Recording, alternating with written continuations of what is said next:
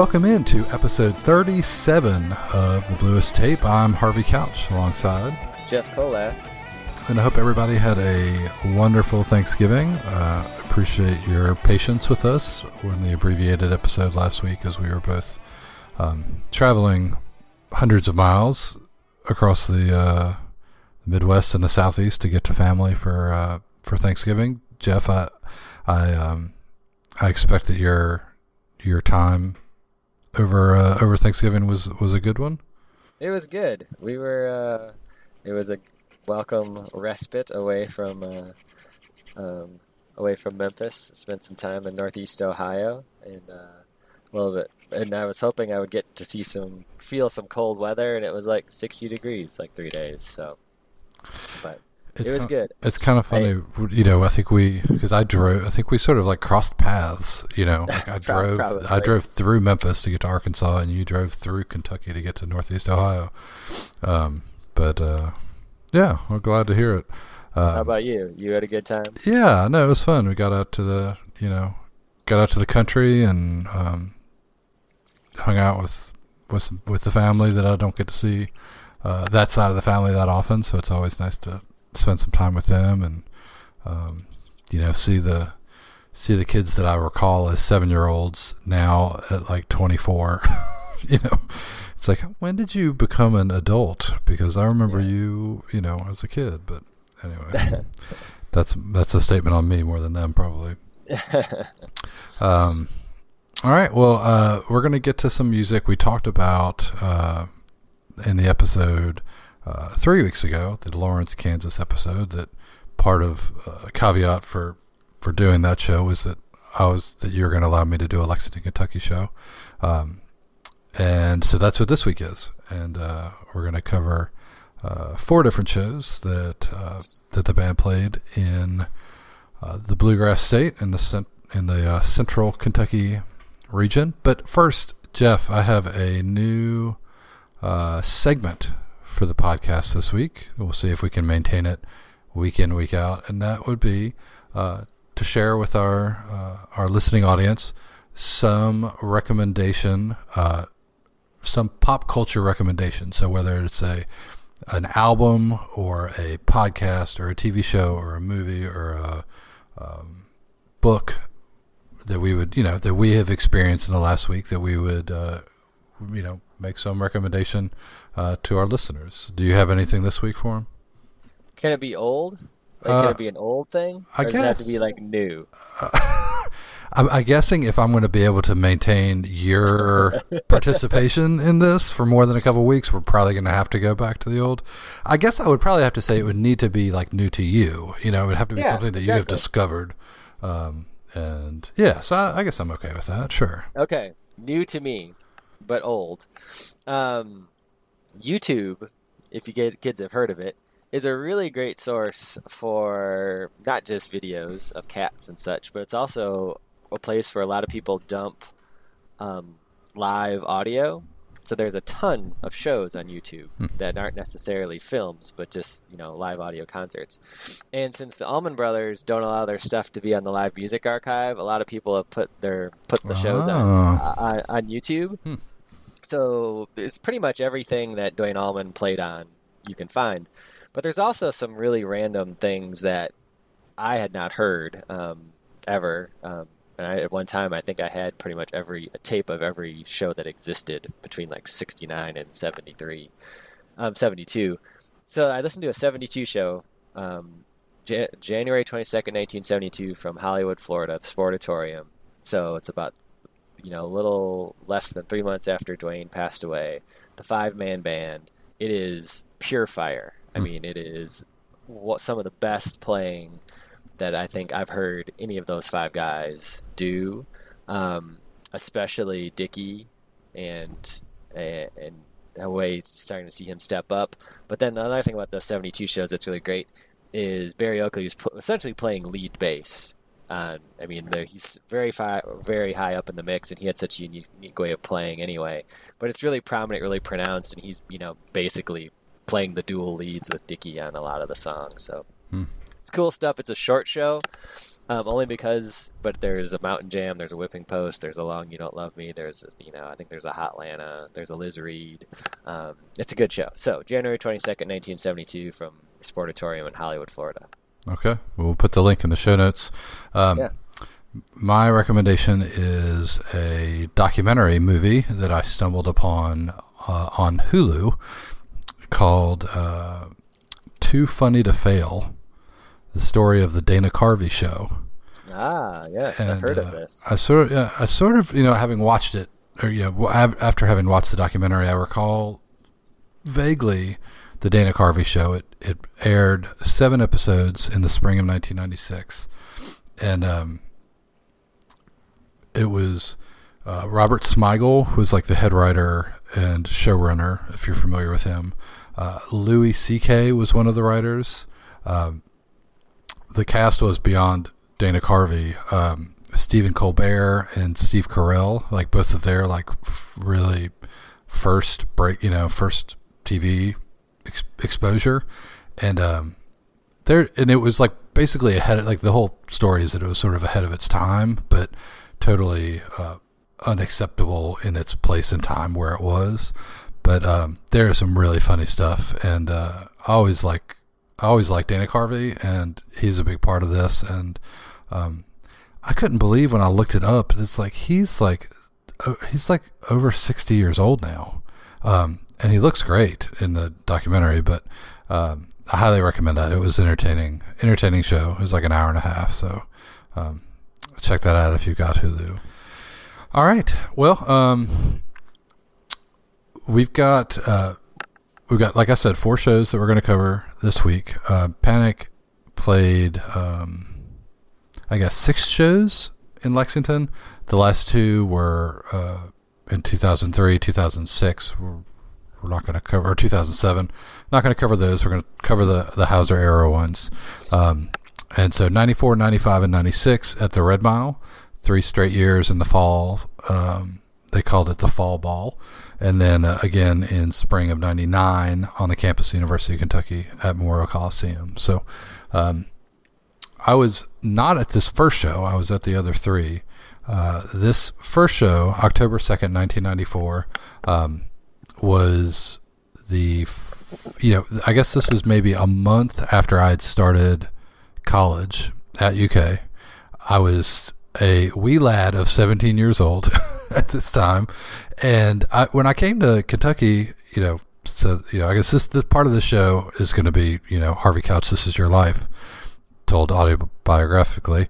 Um, but when I came to Kentucky, I, I didn't know anybody. I mean, I literally, I didn't have an, I just came. And so I, I had met folks, but, um, but a month in, I really not much, you know. I mean, a couple of people that I'd like had class with, but certainly not any people that were into like this kind of music yet. And so I knew that the show was happening. I'd seen it like flyers for it and stuff, but it was off campus. Um, I didn't have a car, and I didn't have anybody to go with. And so, you know, a year or two after that, I probably would have gone by myself, but you know, I was still sort of young and shy, and and I just didn't didn't have it in me to uh, either walk like you know half an hour to the show or take a cab or something. And um, so I was not at the show, but it turned out to be a fantastic show, and um, it was one of the first tapes that I can remember having. I don't know if it was because it was local, you know, that it circulated, but it was a soundboard tape, and so it seemed like it was a pretty, you know, well circulated show um, early on. But um, there's some there's some really cool stuff in this show. It, the very first uh, Rebirtha was played. The first Rebirtha with lyrics was played in this show, um, and which is kind of interesting that it was. Um, I guess this was like right as the World Series was canceled during the baseball strike in October of '94, uh, and so that's where some of those lyrics about um, about baseball uh, in this, you know. And but it's a cool. I I almost chose that selection to play tonight. The the driving Rebirtha driving airplane without a jam. That's sort of at the end of the show, but um, I I chose a different segment instead. But uh, definitely check that one out because the Rebirtha like the lyrics are like a little bit different, and some of the, like the the pacing is a little bit different. So, um, but I like it. It's good. So um, I recommend it. I think we need to do an episode at some point where we just play like debuts of songs and talk about how thing how the songs have changed over the years. You okay with that? I think that would be cool. Let's let's let's let's go on to the music. All right, so we're gonna pick things up here. Is in the second set. Um, there's a uh, West Virginia Ain't Life Grand opener, and then um, and then we got a three song uh, segment here that comes after that.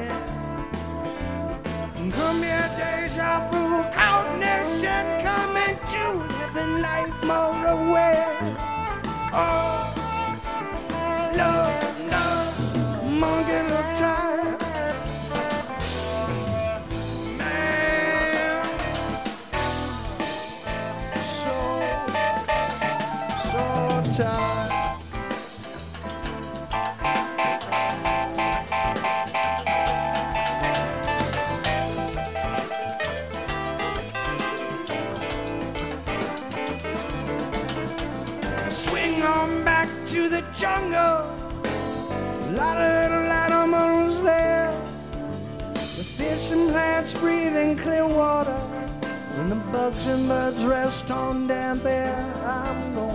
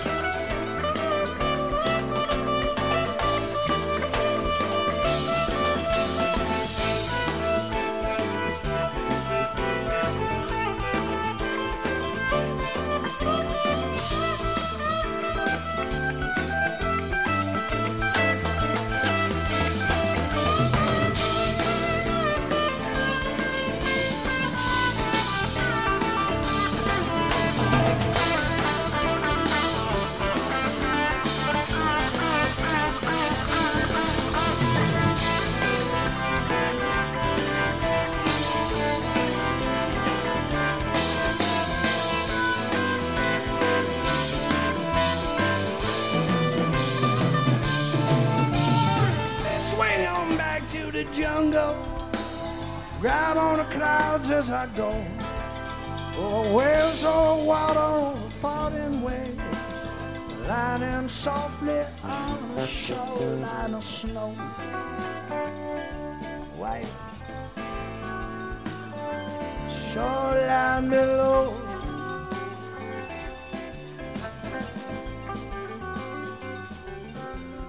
Then I swing on back to the jungle.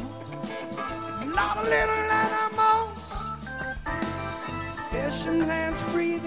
clear water. And the bugs and birds rest on damp and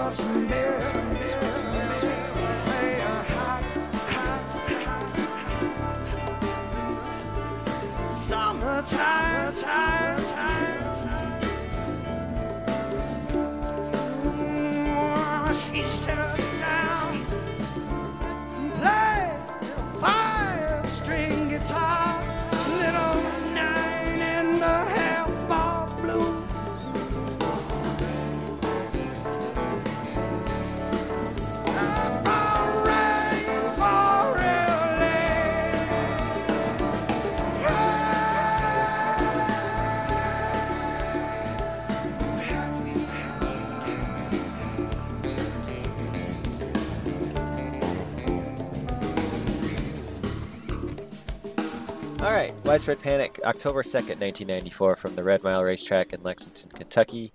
Uh, Sleepy Monkey, Stop Go, and Hatfield. And Harvey, although you mentioned you weren't at this show, I imagine you have some thoughts on it and also some thoughts that lead us into our next selection, too. Yeah, I mean, I like I said, I, I listen, I listened to this tape quite a bit, uh, you know, in college, and uh, I really just love this segment here. The Sleepy Monkey is so good. Um, about halfway through, it just gets really out there, you know, and I mean, it's like a ten or eleven minute Sleepy Monkey, and um, it doesn't feel like a ninety four segment. You know what I mean? Like it, it feels like a more of a later uh, era of the band where they're getting really kind of out there. And uh, I can't remember what was what was the year that Ted said we needed to spend more time in. Was it ninety four? I think so. I mean, I think we, we kind of, after the, the, the section from the Lawrence show that we played, Yeah. um, sort of re- renewed my interest in, in the year for certain. Yeah, it's it's almost like you kind of just got to like pick the parts, like the. It's almost like all the Ain't Life Grand songs. You kind of got to just like wipe off, and then just play all the rest because the rest is really good. I mean, the the problem is like the Ain't Life Grand songs are generally played pretty straightforward, um, but then a lot of the other stuff is really really out there, and the Sleepy Monkey uh, is definitely that. And then um, really dig the the bass jam out of Monkey into Stop Go, and um, you know it's sort of all schools, but I really I really like that that transition, and um, and this is a big big Stop Go again. It's like 10, 10 11 minutes, and um, I feel like. Do you think, and maybe it feels like Stop Go is one of those songs that that there's like, is there a song that has a bigger gap between great versions and like average versions? You know, I mean, like a song that is just. There are some songs that are like consistently pretty straightforward, and then there's some songs that are like consistently really, really good. But it seems like Stop Go, it's like you can either get like a five minute first set Stop Go, or you get like a 12 minute second set Stop Go. Am I crazy thinking that?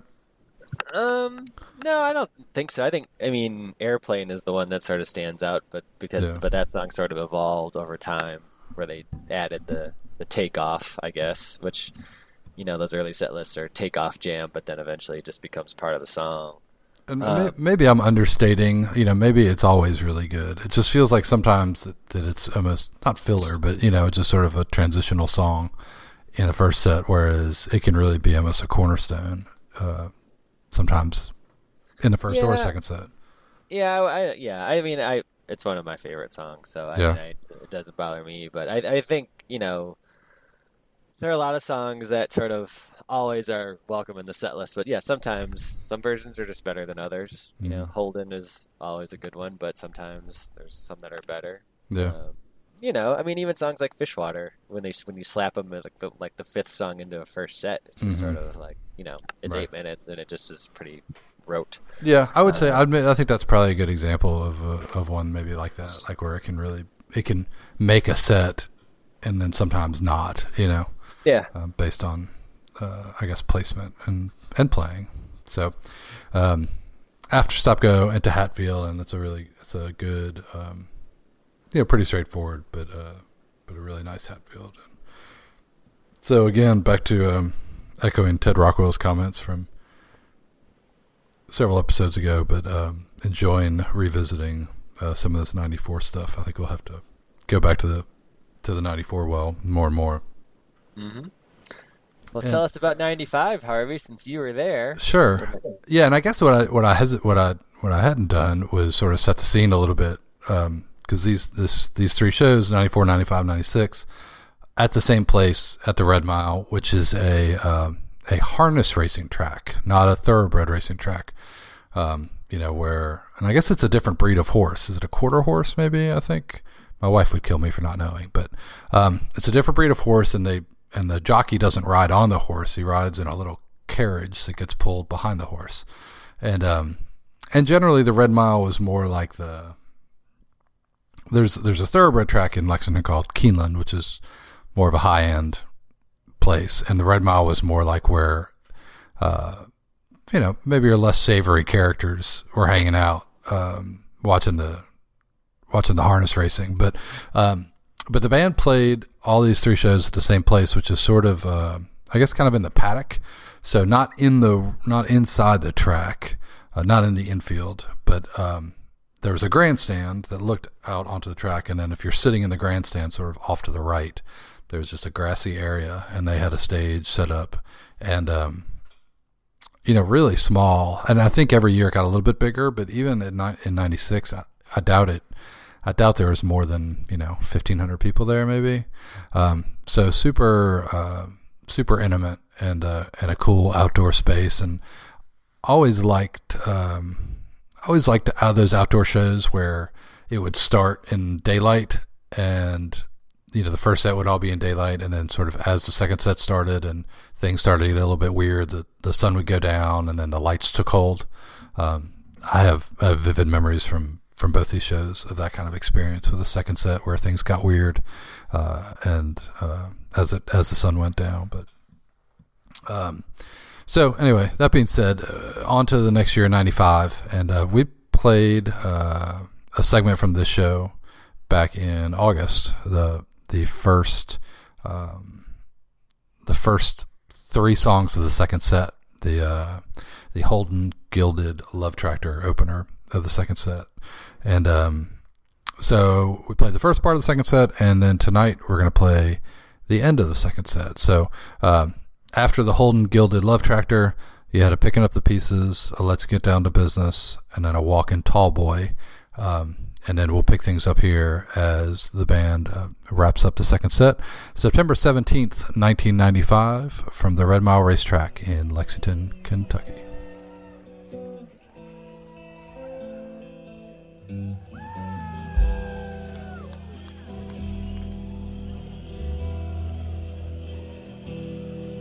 Where my eyes won't pretend didn't know you were close. I can smell your breath through a freshly painted door. Stand there in your like pour three more glasses, burgundy, and you lick the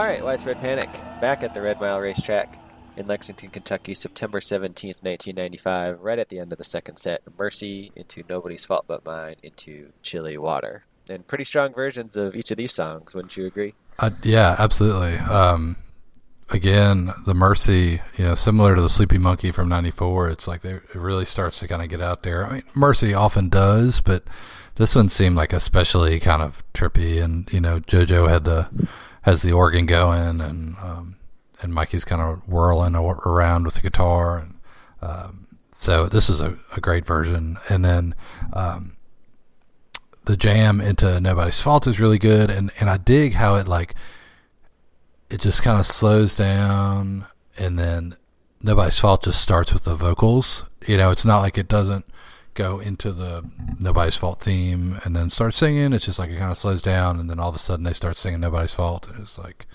that really, and then and then they drop into the song. I, I really like that approach. It was cool, um, and then a great a great build up and uh, segue into Chilly to to uh, to close out the second set.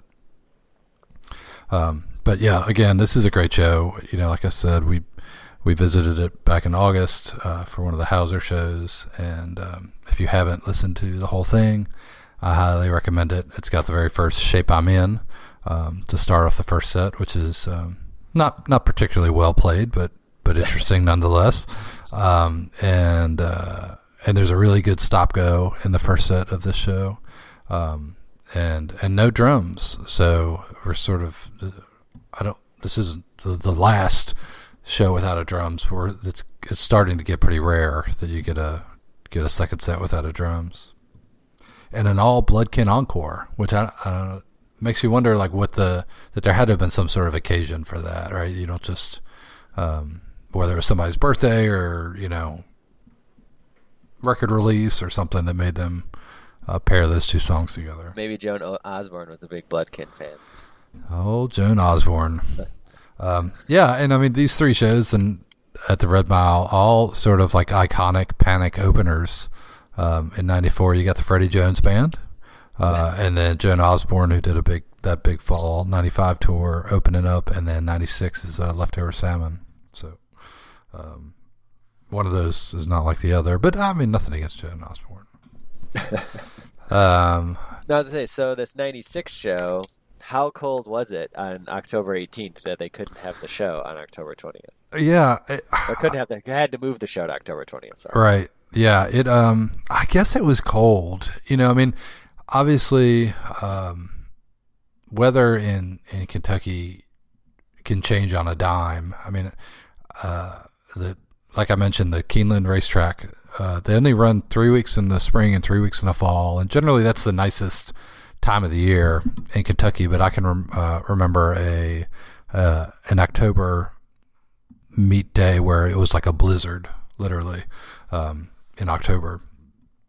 And um, my wife and I got married in October, and it was really cold. And I recall that. And so I don't know. I mean, I don't know that it was so cold as much as like it may have been like kind of rainy, nasty cold and windy. You know what I mean? Like it wasn't like in the 30s, but I think it was like 50 and rainy. And so I guess they felt like they had that open date um, already built in. You know, and it's not that far from Knoxville to Lexington, so uh, um, they just went from from Jackson on 1016 to Chattanooga on 1019, and then and then shot up to Lexington for 1020. But the saddest story of that whole thing was my good friend from New Orleans, who you know would come visit Kentucky every once in a while, and we would go to see shows and stuff. Um, specifically, traveled up to Lexington for that Red Mile show on the 18th, uh, and had a flight back home on the 19th. And um, you know, I, I think we he looked into changing flights, and it was like you know a cajillion dollars. Plus, he was in college, so he couldn't miss three extra days or whatever. So yeah, so he made a whole trip up to Lexington to go to see Panic Show that never happened.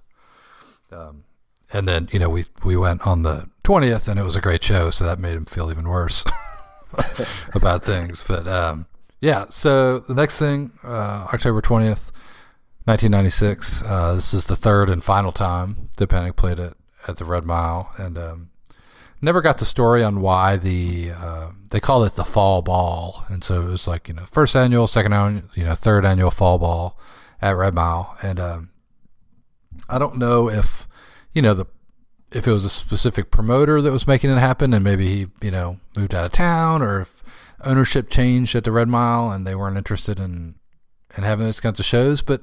I mean, I can recall I saw you know Willie Nelson play at the Red Mile. I think in '99, so they were still doing you know um, pretty decent sized concerts at that at that venue um, after that. But it was sort of a bummer that that Panic didn't. Obviously, they probably couldn't have done it for much longer as far as size goes. You know, I think probably by '98 they may have been too big, but I would have thought they could have done it again in '97, but they didn't. So. Um, but this is a really good show. Um, we're going to play the encore from it, but um, this is a great tour. Obviously, Fall '96, but um, some of the highlights from the show. Uh, you know, you have "Diner" as the second song, second song of the show. Um, they closed the first set with sort of an odd pairing of Love Tractor Rebirtha, and um, I always I felt like those were like I mentioned back in '94 was the first Rebirtha with lyrics. They played it again in 95 and 96. In fact, they brought it back here in this 96 show after only two shows. Um, so it's almost like they, they did it, you know, they were mindful that they brought it back early to play it here. And uh, they kind of, kind of an odd, I don't know that it ever closed a set. Sort of counterintuitive to do Yeah, you would have thought of into Rebirtha. Yeah. Um, and Love Tractor, uh, I think they played that every time they played the Red Mile. Um, you know, it's fitting being there, you know, in the outdoors and uh, with the the tractors riding on the, you know, cleaning the the racetrack and stuff like that. So um, that was kind of a fitting first set closer, but second set's really good too. The uh, the pigeons, please, drums, pigeons.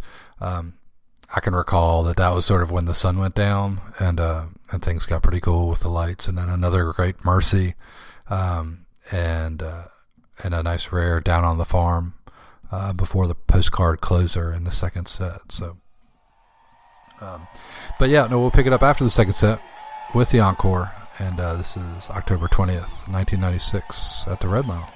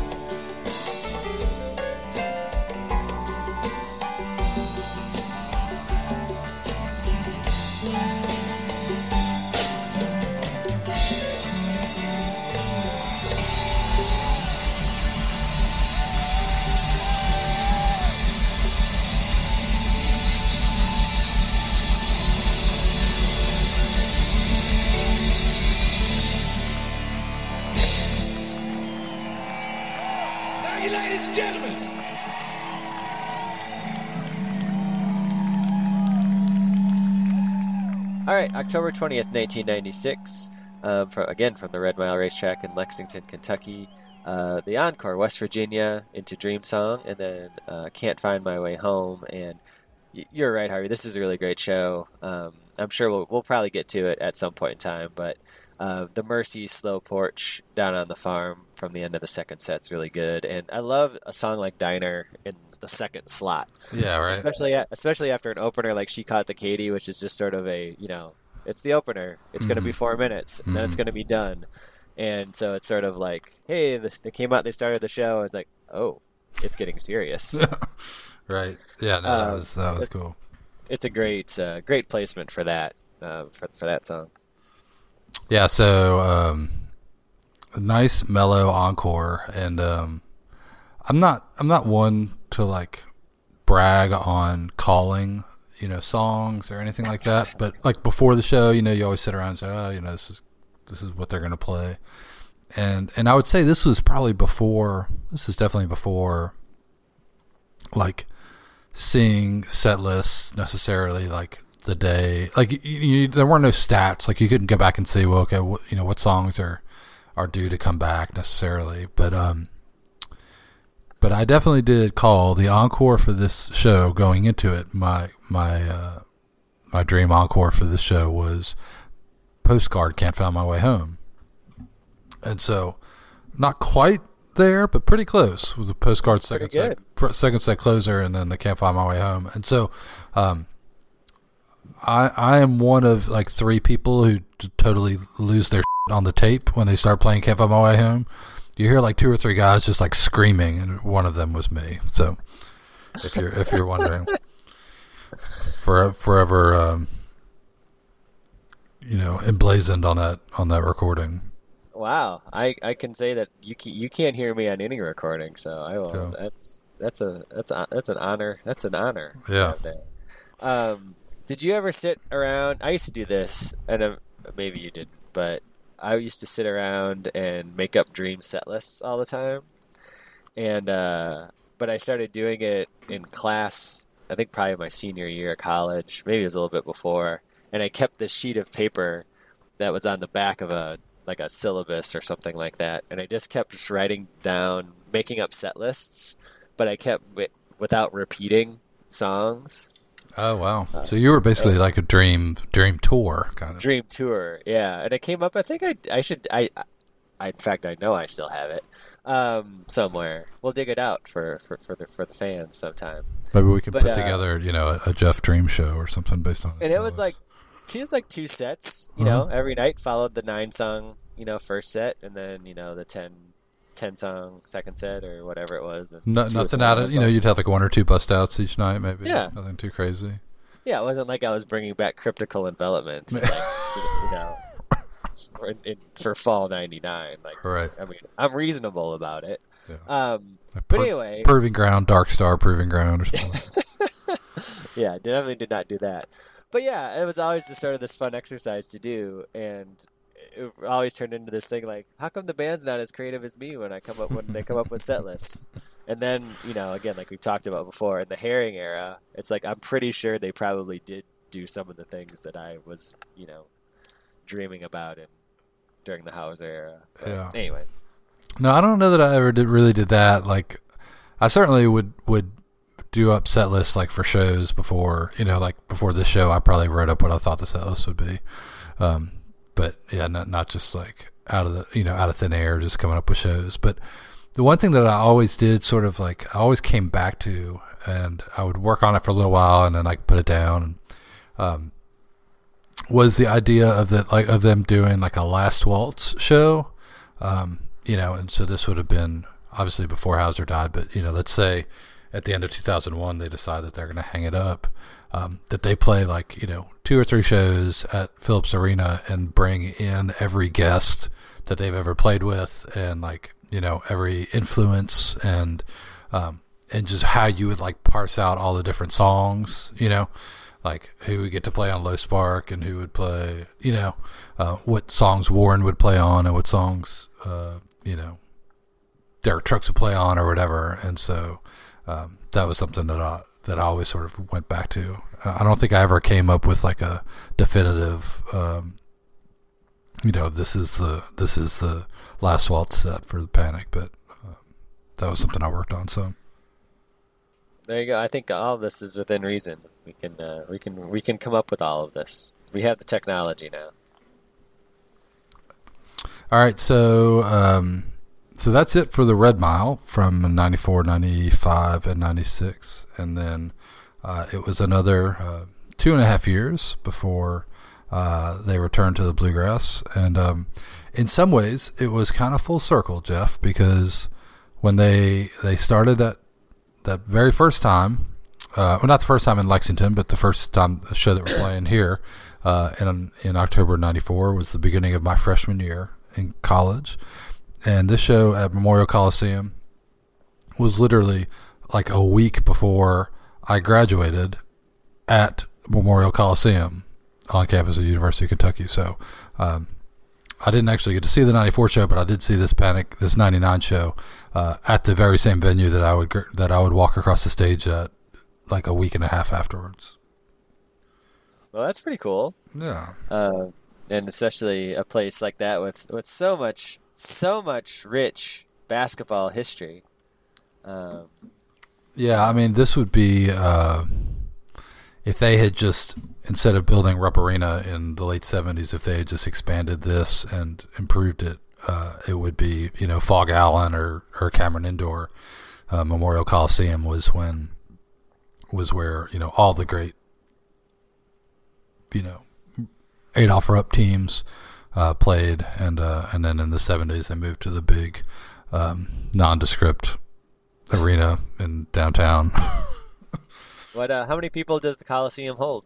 Um, for basketball, I mean the, the so the women still play there, and uh, the volleyball team plays there, and um, I would say probably eight eight to ten thousand maybe.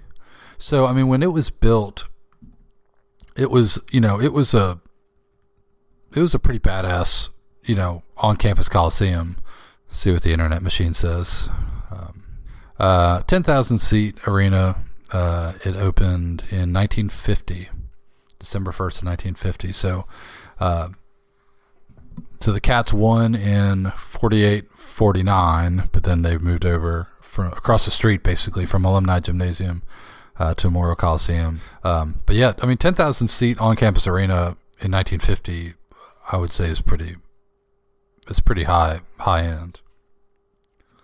Uh, so unfortunately, that wasn't big enough. They they moved down to Rupp, and that's more like twenty four thousand now. So, um, anyway, um, but yeah, this is so this is a fun show. Is sort of you know closing out my uh, my college career, and um, there's some really good stuff in this show. Um, the segment we're going to play is from the start of the second set, uh, and it's only a what they play seven songs in the second set. It's pretty short. Um, I mean, the the set itself is pretty long, but as far as songs go, you have quite a few that are that are stretched out a little bit. And um, a funny story about one of the uh, one of the segments from the first set. They do uh, a junior Pusherman Junior. A good friend of mine uh, was not a fan of Junior, and uh, he had come in from out of town to go to the show, and uh, and I think at this point, you know, we were we were tracking set list pretty good, you know, because the the uh, the information superhighway had had been established, so you were getting you know set lists from the night before, and you can kind of you know keep track of what's happening. And they had played the night before at Boone, a really good show there at Appalachian State. Um, this whole tour was really good. Um, they were in Orlando at the House of Blues before that, and so we were kind of tracking, and I think we were like seeing that it had been so it had been ten shows for Junior, which seems like a pretty long stretch, right? Junior is more of like a you know four, five, six show rotation. So I think we felt like there was a pretty good chance we were going to get a junior, and uh, and I, and he said before we went to the went to the show, he's like, you know, I don't want to hear you know GD Junior if they're going to play it, they better put it inside of like a pusherman sandwich or something. And so that is in fact what they did. Well, they didn't put it inside a pusherman sandwich. They put the pusherman inside a junior sandwich, and uh, it definitely is one way to uh, to make it a little more appealing to somebody who might not be a huge junior fan. And uh, I think it was the was it the only time they split junior? Maybe not the only time, but certainly not a very common occurrence. Well, Harvey, you know, we did play that junior Pusherman sandwich in our one of our random sandwich shows, um, and it's really good. And this show is great from start to finish. I'm glad that you you picked it as part of the part of the Lexington uh, um, shows because I was pretty convinced that you were going to pick uh, 2003 or 2006 shows. no, maybe. Uh, Ne- next year's Lexington show.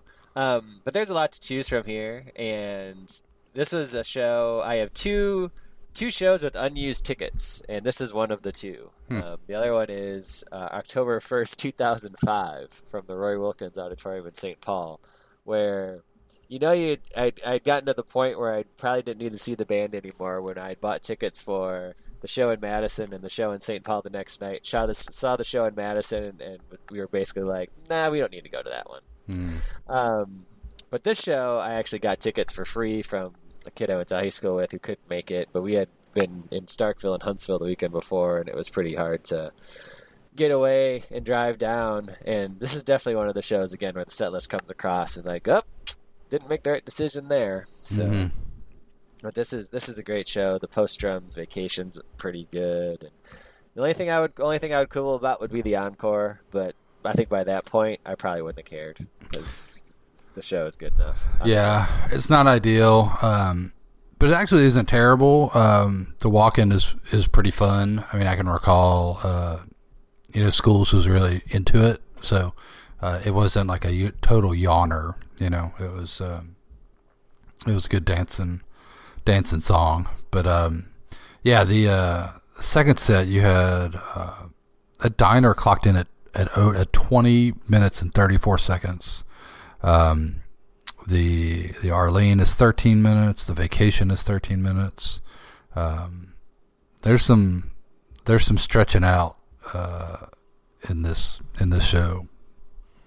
The ain't no use in the in the uh, first set is 12 minutes long. So um, yeah, there's some creativity, and all four of these shows that we played to, uh, this week, the October '94 show, the uh, September '95 show, the October '96 show, and then the April '99 show.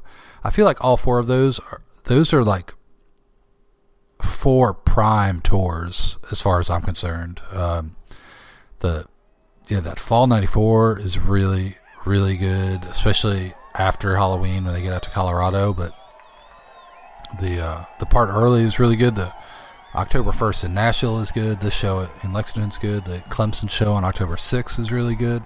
And then um, the 95, the more I've gone back to that fall 95 is just so good too. Um, and then obviously, you know, we've talked about fall 96 and then this spring 99 tour is really good where they get back on college campuses and um, there's some really good stuff there. So, um, yeah, all good eras, uh, peak, peak, um, you know, peak performances of the band. All right, so let's get to the selection from April 23rd, 1999, Memorial Coliseum in Lexington, Kentucky, right at the start of the second set.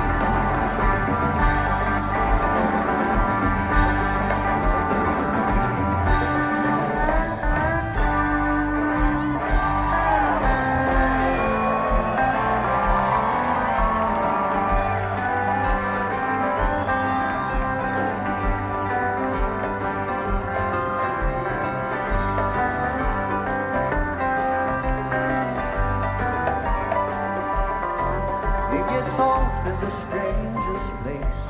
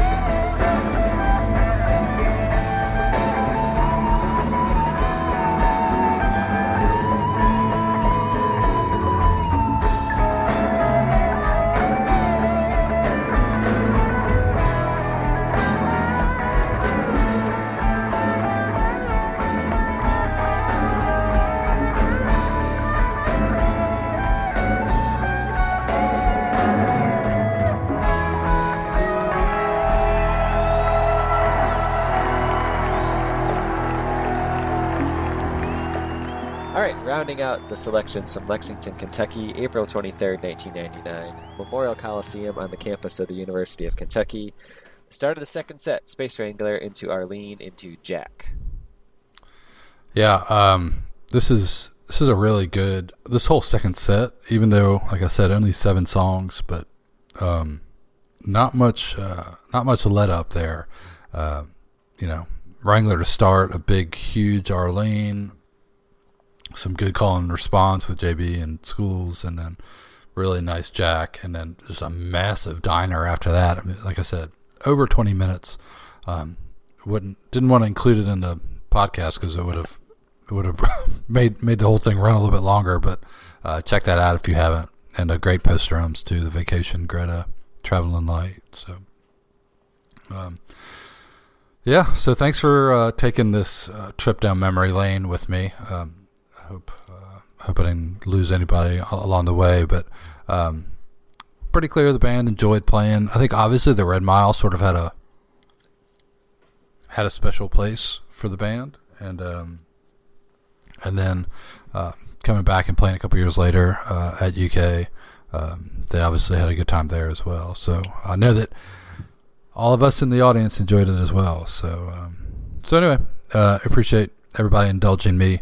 Um, now that we're we you know we we talked about shows in Lawrence, Kansas a couple weeks ago, and now we can talk about um, shows in in Lexington. And uh, you know, if you're going to talk about college basketball, you should probably talk about the most storied program in college basketball, and that's why we get to Lexington.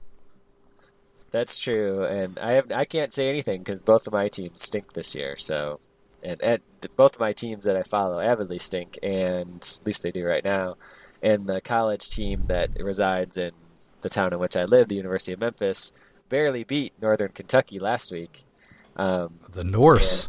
The Norse, and by, and I'm pretty sure that they were uh, losing to UAB as as as I record this right now. So, it's gonna be a long season for for the Tigers. So, who do they have a head coach? they do. Uh, a guy named uh, Orlando Tubby Smith mm. is their head coach, and uh, I thought you not, thought you guys would have run him off by now. Uh, they're pretty close. he's uh doesn't seem to show much interest in recruiting, mm-hmm. even though even though he's got some pretty amazing players within spitting distance of campus. He doesn't seem too interested in putting in the effort. So they're they're leaving town and going elsewhere, and it's for pretty heartbreaking, I think, for a lot of natives and a lot of people that have followed the program for a long time. So, do you think? Yeah. And, and I mean, I, I am a huge Tubby fan. I mean, I think he's a he's a great guy, and um, but I mean, the the Kentucky fan base took took a pretty significant amount of heat for you know quote unquote pushing him out. Um,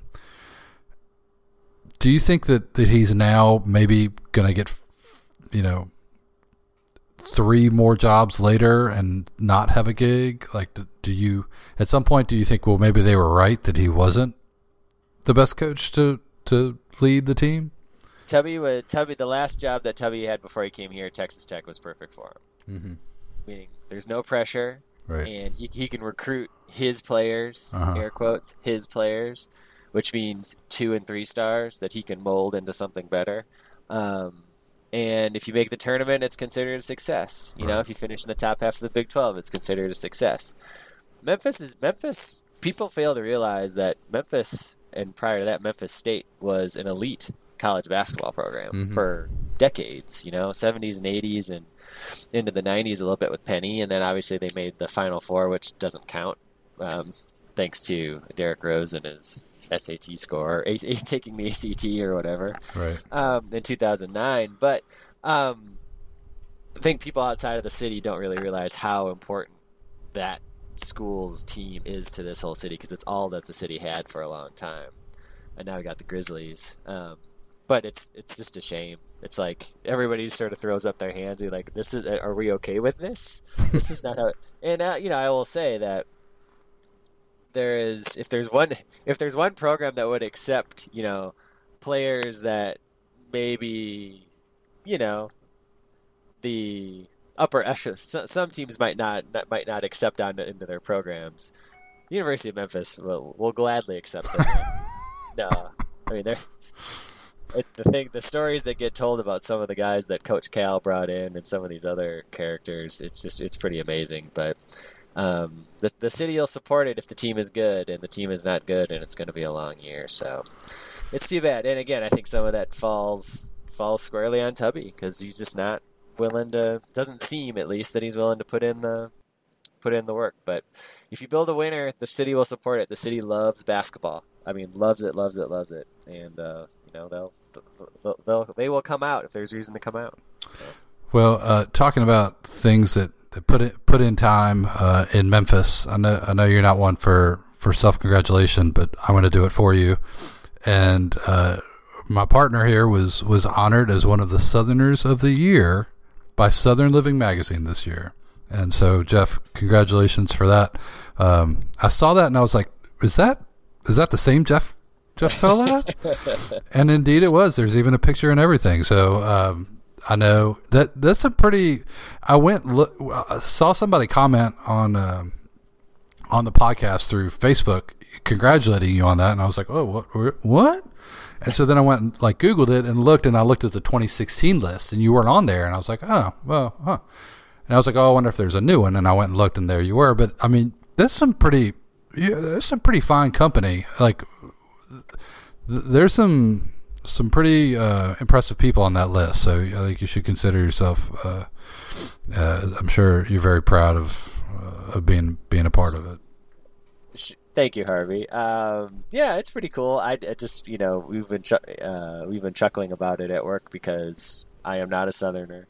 And, uh, a, a, a, I was like, I've been in the South longer than you, damn it. yeah, Adriana, who's in the picture with me, who runs our music academy, is also not a Southerner. She's mm-hmm. from she's from Indiana. So um, yeah, you guys no, have embraced you have embraced Southern, you know, the lifestyle and you're living a southern life. You don't have to be, you know, we're okay with carpetbaggers. It's okay as long as you, as long as you can embrace the uh, the spirit of the South, and we're good with you. Thanks. Yeah, no, we we uh we're we're, we're pretty honored by it, and it's pretty cool to be selected. And yeah, it's pretty humbling to be on a list with all those all those other folks and all the other people are doing some really great stuff for their communities. So, yep. but yeah, it's cool. So thanks for embarrassing me. I appreciate it. so let's anytime, let's, buddy. So thanks to everybody for for listening again. Apologies for my voice sounding the way that it does, fighting off a cold, and I'm pretty sure that when you listen to the next episode, I'll probably sound the same. Um, so, but anyway, thank you so much for tuning in now for 37 episodes, and um, be sure to check us out on Twitter, Facebook um, at Bluest Tape and tell your friends about the pod and, and keep supporting it. Can't do it without you guys. So thank you so much, and we'll see you next week.